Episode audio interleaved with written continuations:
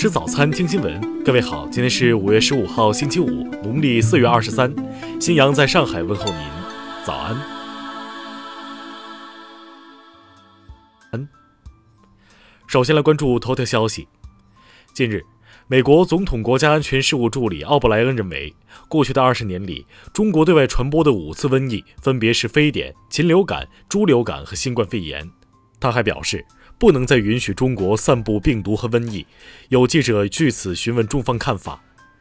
昨天，中国外交部发言人赵立坚十四号在例行记者会上对这一说法予以驳斥。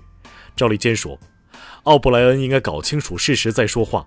比如，2009年猪流感公认始于美国，艾滋病也最先在美国爆发。”赵立坚指出，中方始终认为，流行性疾病不分国界、种族，是人类的共同挑战。疫情可能在任何地方随时发生。疫情当前，美国政客不应一味甩锅推责，因为这解决不了美国的问题。他们应该把精力放在做好自身防控工作、促进国际合作上，这才是正道。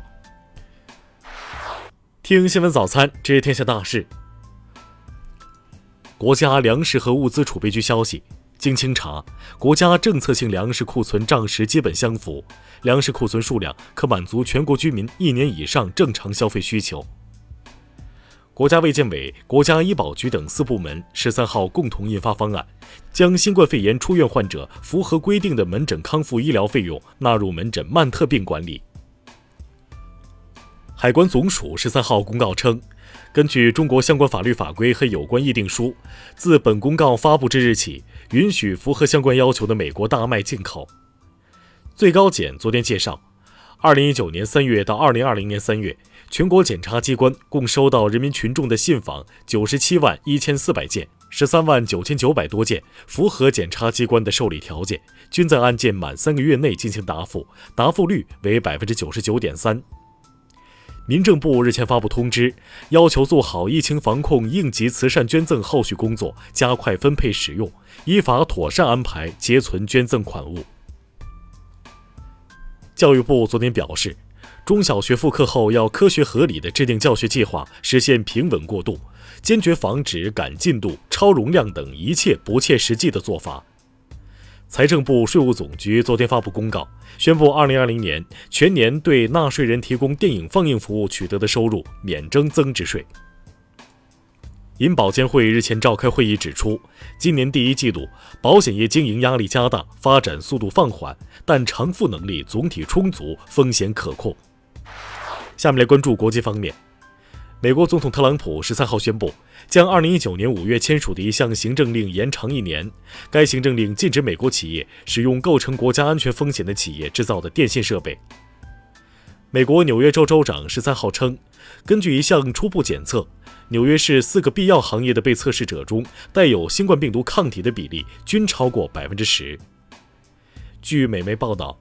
二零二零年第一季度，有近三千人放弃美国公民身份，比前一季度骤增十倍以上，创历史新高。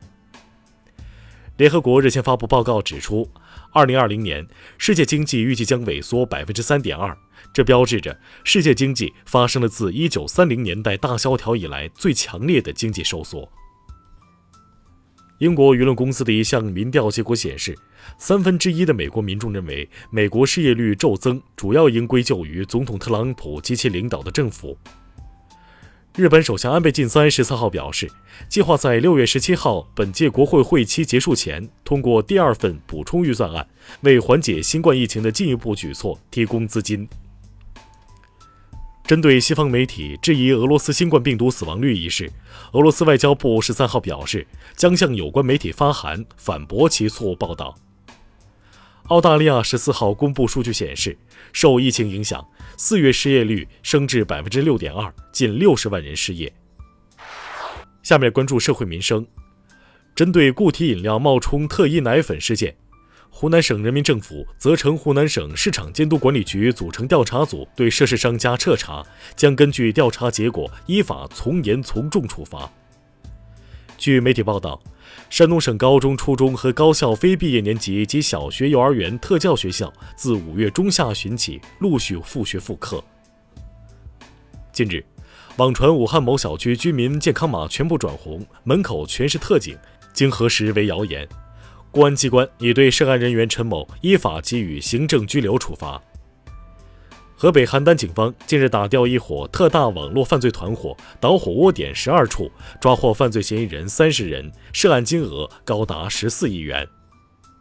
云南省森林消防总队消息，截至十四号凌晨，历时五天五夜的昆明安宁市森林火灾明火全部被扑灭，过火面积约一百七十一公顷。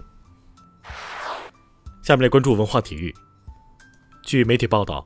从二月三号到本月十三号的一百天时间里，中国职业足球四级别联赛已经有二十二家俱乐部确定退出。据统计，恒大为了完成艾克森、高拉特等六名球员的规划，总计花费了八点七亿人民币。越南媒体近日对此作出评论称，这笔钱还不如花在青训上。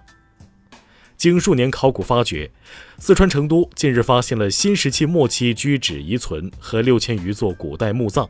墓葬遗存年代延续跨度长达两千余年。中科院南京地质古生物研究所十四号消息，中外科学家近期对贺南特备动物群进行了大量的采集及研究，取得了系列进展。以上就是今天新闻早餐的全部内容。如果您觉得节目不错，请点击再看按钮。咱们明天不见不散。